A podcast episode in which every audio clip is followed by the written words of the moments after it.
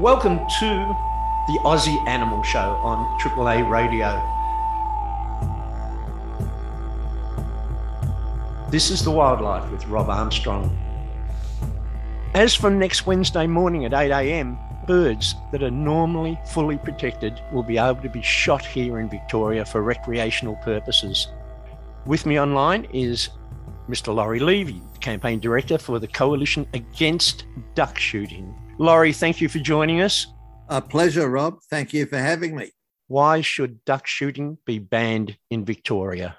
Native water birds are, are, are part of Australia. They're part of our ecosystem. They're beautiful. They're magnificent. When we first started the, the campaign, there were one hundred thousand duck shooters in Victoria. All in those days, the vast majority of those one hundred thousand would have used semi-automatic or pump action shotguns. And duck shooters dress up in, in camo gear. They look like, they try to look like soldiers, and, and they're shooting down a, a small defenceless bird. And I, and I just thought our native water birds deserve a, a fair go. And in nineteen eighty-six, we took fifteen rescuers out Uh, to a Geelong wetland to challenge one hundred thousand duck shooters that were in Victoria. There were probably about eight thousand duck shooters down at Geelong. And, you know, people might say, well, how can fifteen people ever be effective in, in stopping, uh, you know, one hundred thousand duck shooters? Well, the difference this time was all the media came out with us. Uh, and those news stories of of birds being shot out of the sky, birds being wounded. Uh, you had birds flapping around. You had protected and threatened species being illegally shot. And for the first time, the public, the viewing public on the nightly news saw rescuers coming out of the water, putting their lives at risk, carrying wounded birds. And, and that was the catalyst for change.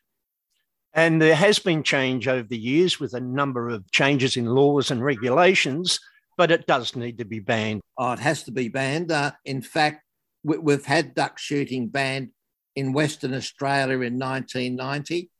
We were invited to go over that year by the West Australian Conservation Council, and they were putting a team together for the first time to challenge duck shooting over there. And we went over and, and worked with the team over there. And, and three months later, Premier Carmen Lawrence put out a media release saying that each year native water birds are wounded, uh, protected and threatened species are illegally shot, and lead shot pollutes the wetlands, and that duck shooting was now banned.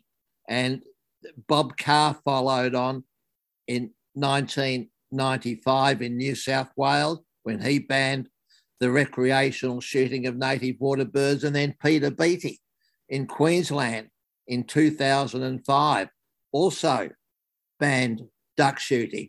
When he put out a media release, basically what he what Premier Beattie said to the public was that Queensland is now the smart state for looking after its native water birds.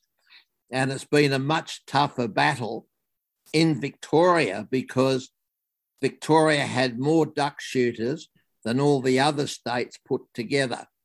But our weapon of choice, we, we've always been totally non-violent. We, our rescuers go into what is a war zone.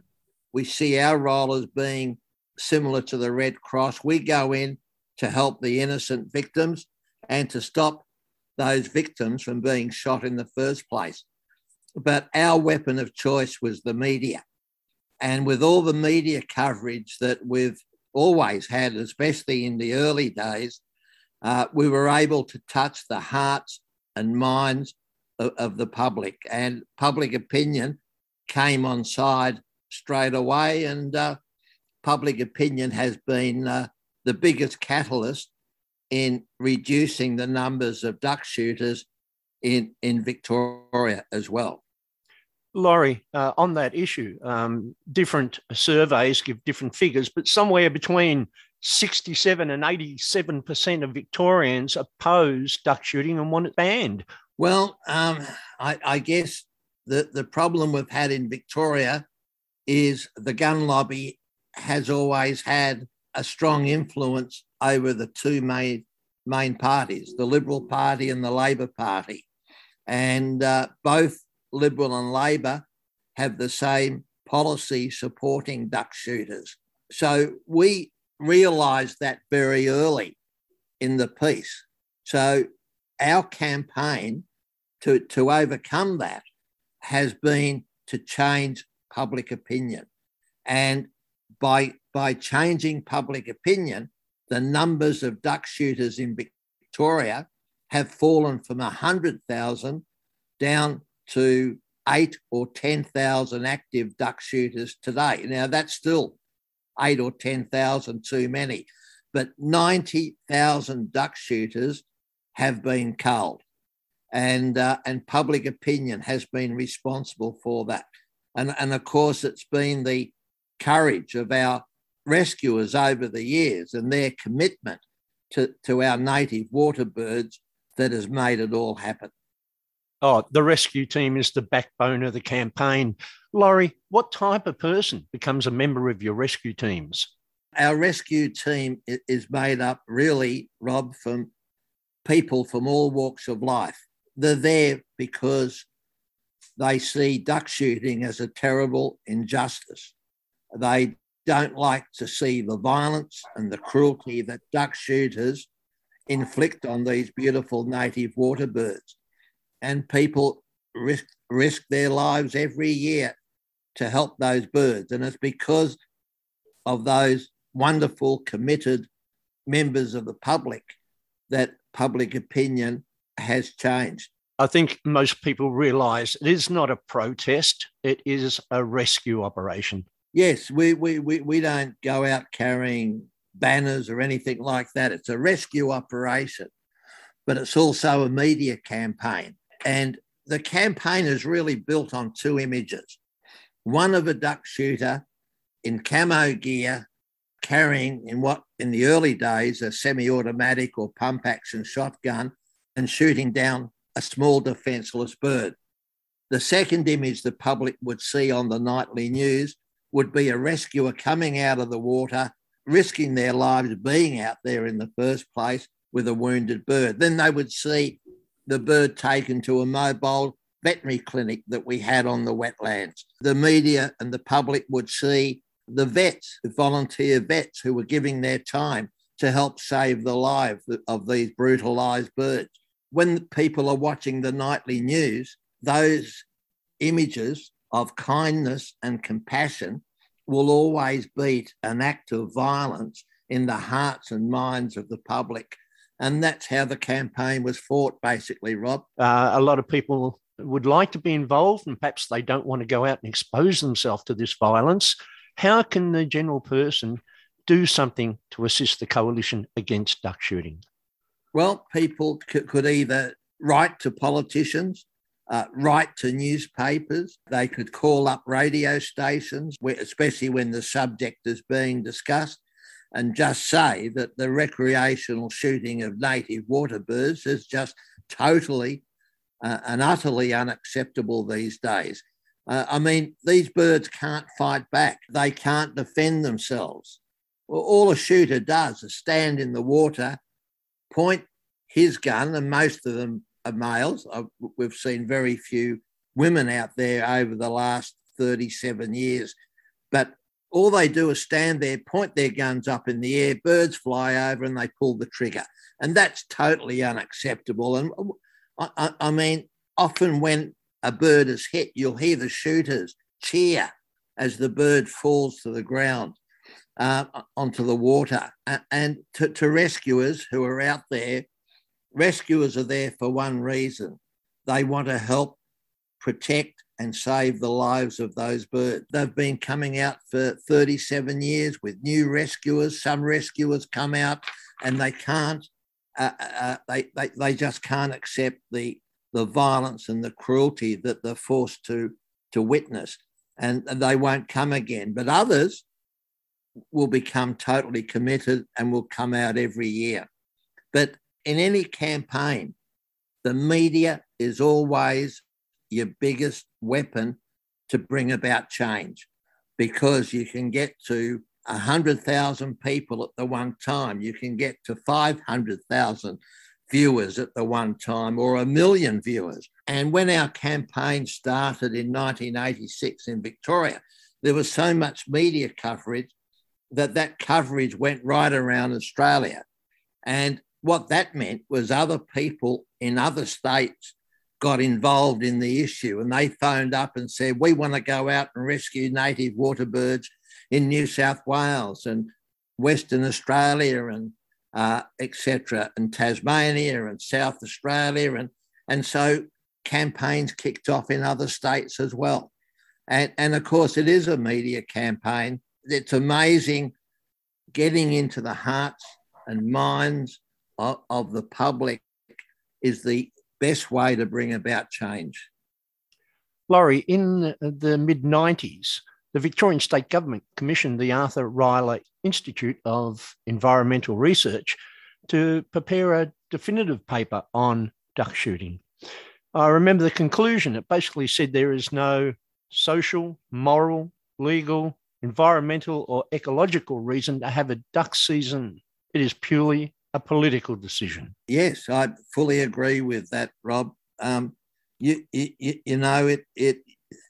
In the old days, shooters could get out there and do what they wanted. When we first went out to the wetlands and I was asked a question by a journalist what I thought of it out there, I said it reminds me of the old Western movies like Dodge City or Tombstone Territory, where, where there's no law and order. And it was like that on the wetlands. There was no law and order.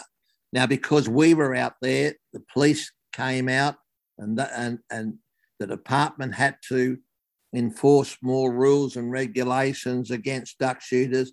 And, and even a few years ago when the shooters party was in, uh, in government, and Daniel Young in, in Victoria made a statement to Parliament, and he said years ago they could just go out there, shoot birds and have fun. These days, when they're on the water, before they pull the trigger, they've got to look around to see if there's a camera on them before they before they fire their guns. And, and it's changed completely. Duck shooters are being scrutinised. Um, a lot of our uh, rescuers are camera people. They take images of shocking cruelty that shooters are inflicting on, on Australia's beautiful native water birds.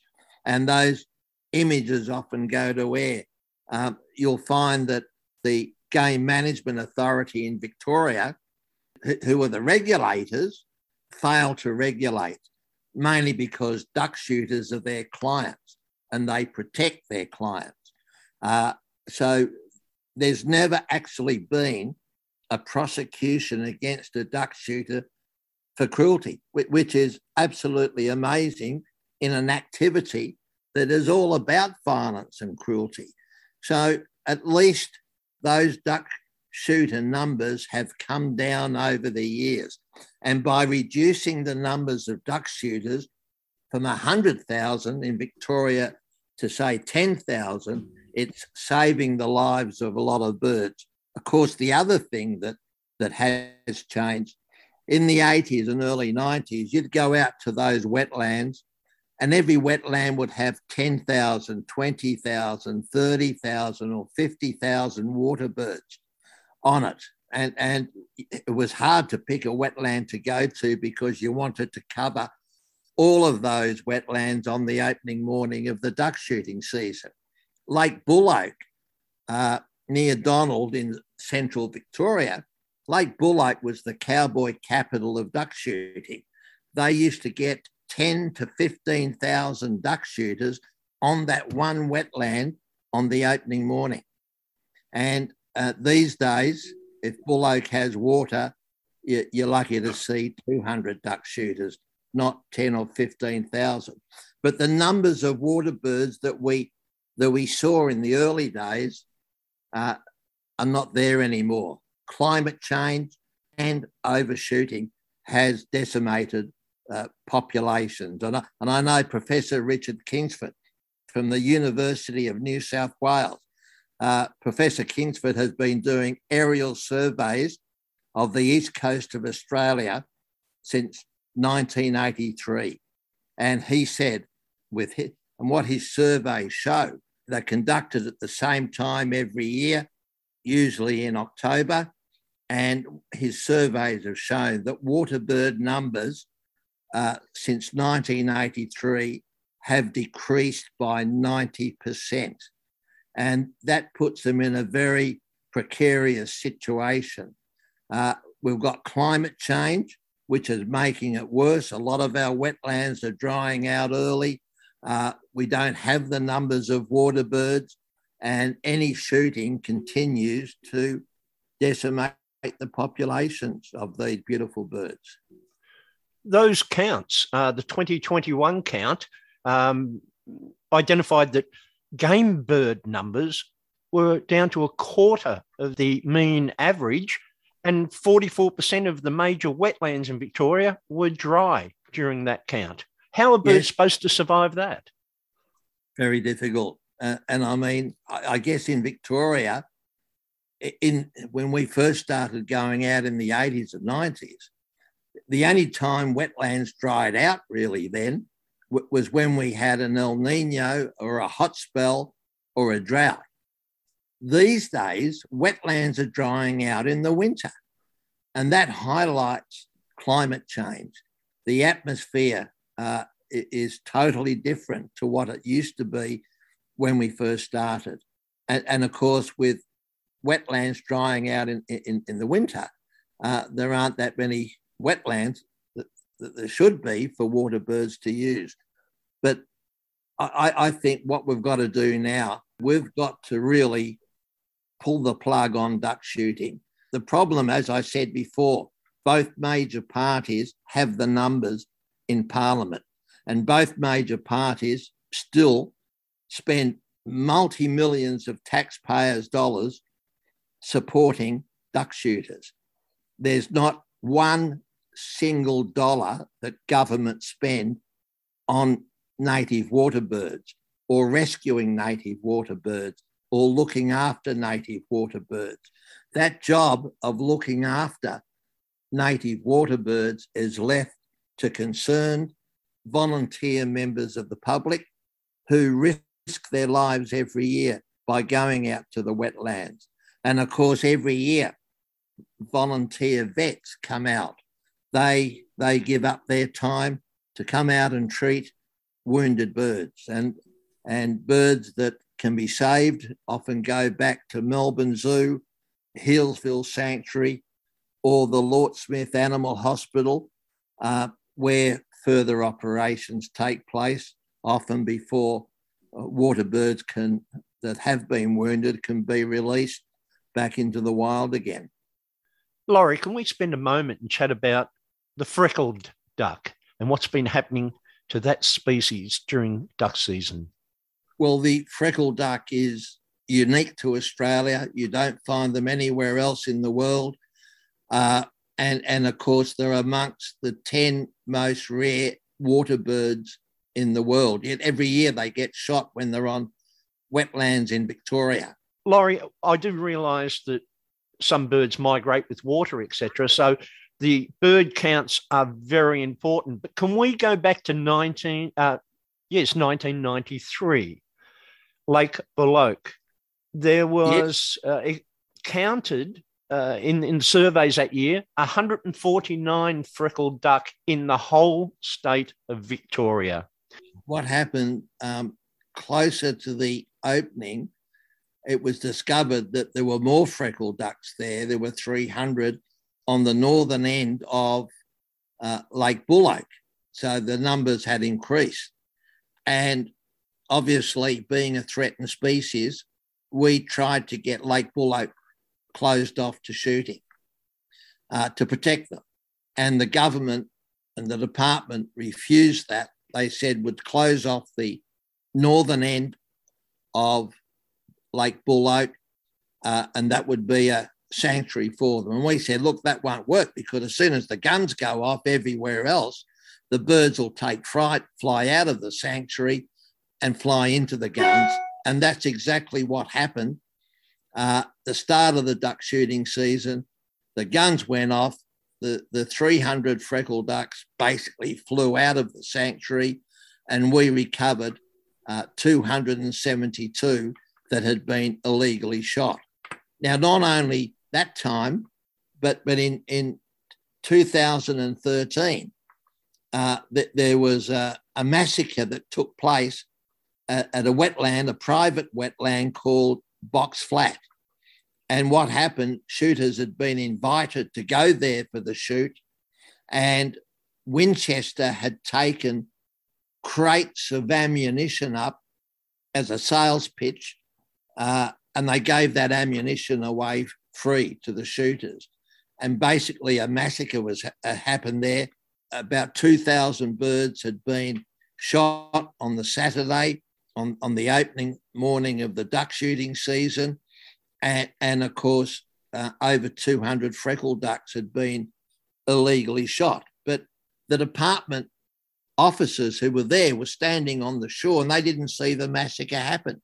So that night, the shooters cleaned up a lot of those birds. And those birds, we believe, were buried in pits somewhere around the Box Flat wetland.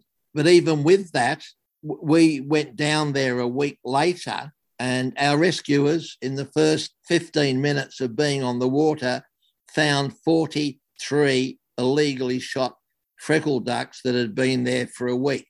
They were part of that massacre.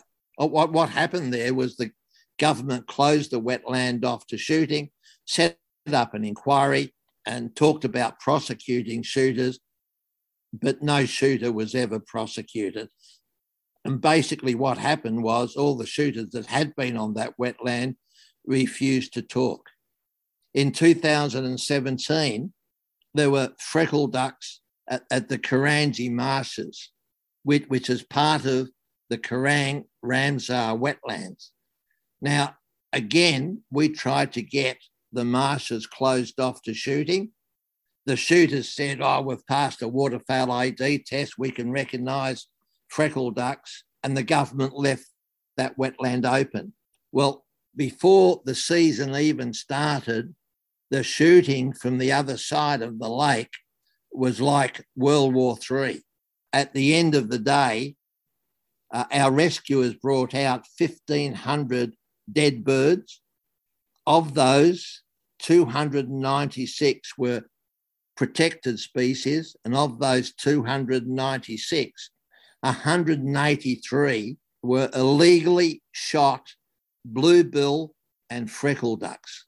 Of course, what we always have done is we display those birds outside the Premier's office on the Monday morning after the opening weekend shoot. Now, that's again highlighting that even with all the so-called education for shooters, the government had brought in a, a waterfowl identification test in nineteen ninety, mainly to stop freckled ducks from being illegally shot. Here in two thousand seventeen, one hundred thirty freckled ducks plus bluebill ducks had been illegally shot. It, it just highlights that there are no controls over duck shooters. The policing is so bad on the wetlands that, that duck shooters basically get away with whatever they want to do. And it's only because our rescuers are out there bringing in illegally shot, protected and threatened species that we can highlight to the public and to politicians the carnage that is taking place out there. But freckled ducks are still unique to Australia, and they still get shot on wetlands that are open to shooting uh, during a duck shooting season. And, and that's why, again, duck shooting in Victoria must be banned, as it has been in uh, Western Australia, New South Wales and Queensland. On that issue alone of the freckled duck, looking at the bird survey numbers for two thousand twenty, they found one freckled duck. The most recent bird surveys, twenty twenty-one, Zero. It's un- unfortunate, but qu- quite frankly, it's time for the government to act. And, and you know, as we've been saying, nature-based tourism is the way to go. And w- one of the problems in Australia is that governments don't really respect native wildlife. They s- seem to only wait until a species has reached the point of no return before it's protected. And this year, two game species, which have been low in numbers for a long time, that we'd been trying to have taken off the so-called hit list for shooters, um, the government finally declared those two species, the Australasian blue-winged shoveler and the hardhead. Uh, the government has declared them threatened species now. But it's just a shame that these birds have to reach the point of being threatened before they're protected. One would expect that whilst our native, our magnificent native wildlife is plentiful, it should be protected. And you only have to look at what's happened in Africa. Most of the the, the big animals over there have gone. And, and, and what a tragedy. And what a tragedy it is here that we just don't have the bird numbers that, that we used to. And it, it's time for state and federal governments to really step in and fully protect all of our native wildlife for the future. Duck season could be banned immediately and replaced with ecotourism? Yeah, yes. I mean, duck shooting doesn't bring money in. Uh, uh, there are so few duck shooters that that it couldn't bring money in. Uh, and, and even the Australia Institute said that, that in, in a special report a few years ago. Now, uh, nature-based tourism is the way for regional Victoria to go because that's where the money is. And in fact, the Tourism Bureau last year had a look at how much money was coming in from bird watchers. And it was two point eight eight billion dollars. So the money for regional towns, and many regional towns in Victoria are not doing financially well. The Auditor General a few years ago looked at the, the prosperity of regional towns and said that regional towns in Victoria are, are doing far worse than really any other state in Australia. Now, the way to go, I mean, Kerang has beautiful Ramsar wetlands, and these wetlands, when we first started going out to them, were like rubbish tips, and, and shooters were just littering those those wetlands with the bodies of dead birds, uh, and, and also uh, the amount of litter that duck shooters leave behind was just totally unacceptable. But, you know, nature-based tourism is the way to go. And Australia, right across the board with all of its native wildlife, should be protecting all of our native wildlife and utilising the nature-based tourism aspect that could be bringing millions of dollars into small country towns. And, and you only have to look at the, the penguins down at Phillip Island. You know, in, in the nineteen seventies, most of the penguins were dying out because the land where their burrows were was being opened up uh, commercially, where people were building houses and et cetera. When Labor, the Labor government, the John Cain, Joan Kirner government got in, in in the eighties, they looked at the situation and they started uh, a program to protect the penguins and to set up uh, a nature-based tourism industry.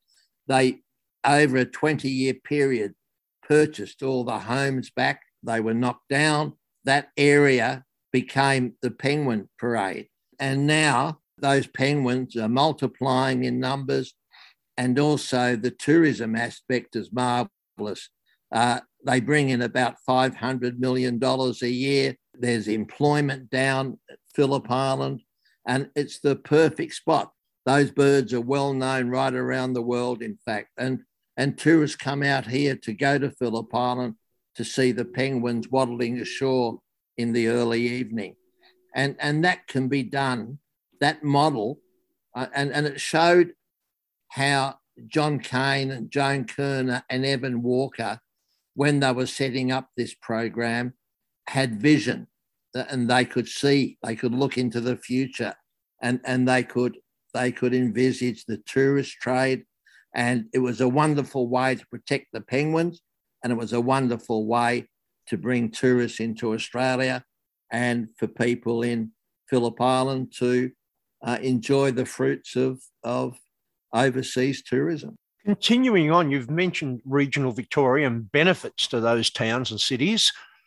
One of the biggest things that's happened in the last couple of years is the increase in regional Victoria starting their own groups to try and get duck season changed, because they hate what happens. It destroys their environment, their lifestyle, and affects their income.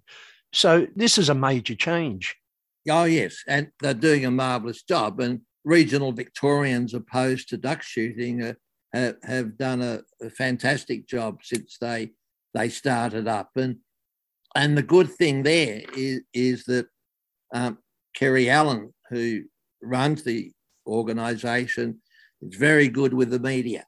And what you found with other regional Victorians who cared about native wildlife and, and native water birds were, were a bit intimidated by the shooters. But with Kerry speaking out, a lot more regional people are now speaking out themselves, and it's been fantastic. Change is happening, and I, I wouldn't be surprised if we're, we're close to seeing the last duck shooting season in Victoria. Are your rescue teams ready, Laurie? Well, yes, uh, we're, we're gearing up again for this year.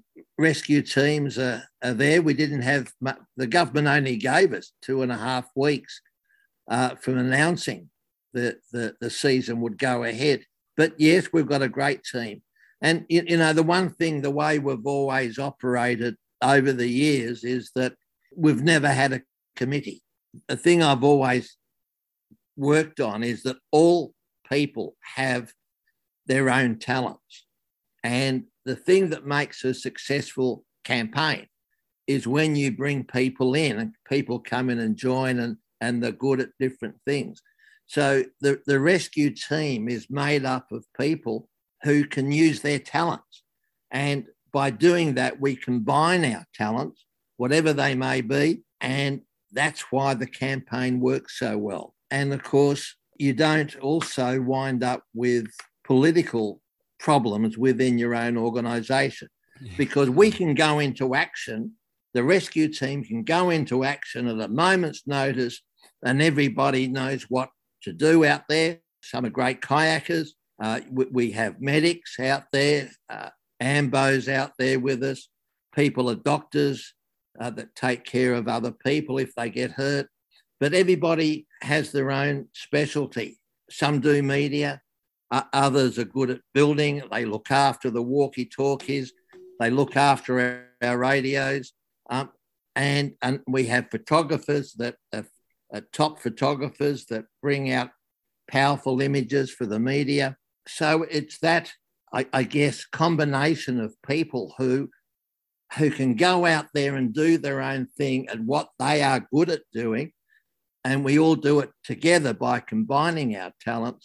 And that's what, what's made a top rescue team. I think uh, a lot of people may not be aware of the danger that your rescuers are in. You've had injuries over the years and, and, and needed those medicos and doctors out there on the wetland. Uh, the violence is not only just towards water birds, but also towards the rescue teams. That's unfortunate, Laurie. Yes, uh, our rescue teams, Rob, have always been non-violent. And they're out there in a dangerous situation. As I said, we're like the Red Cross. We go into a, a war zone to help the innocent victims. And in two thousand eleven, a rescuer was shot in the face. She had nine pellets lodged in, in her face, and, and, and a couple were both sides of her eyes. She, she was just extremely lucky that she wasn't killed and she wasn't blinded. And she was rushed down to the Horsham Base Hospital, where the doctors operated and took some pellets out, but other pellets still remain. But we, we thought at that time it was so serious that should we give the campaign away rather than people risk their lives? And we put it to our rescuers and they want to stay out there. And they've never shirked the issue. And, and from that time on, uh, you could say that rescuers were even more determined to win the issue. And it, it's that courage that, that really has made a huge difference in helping uh, Australia's native water birds. Hopefully this is the end. Laurie, thank you so much for taking your time. I know this is the busy time of year for you. So thank you for sparing uh, the time for this interview. And can we catch up with you after the opening? Yep, that's fine, Rob, anytime. Yes, definitely. You take care out there on the wetlands and give our best to all the rescue team. Thanks, Rob.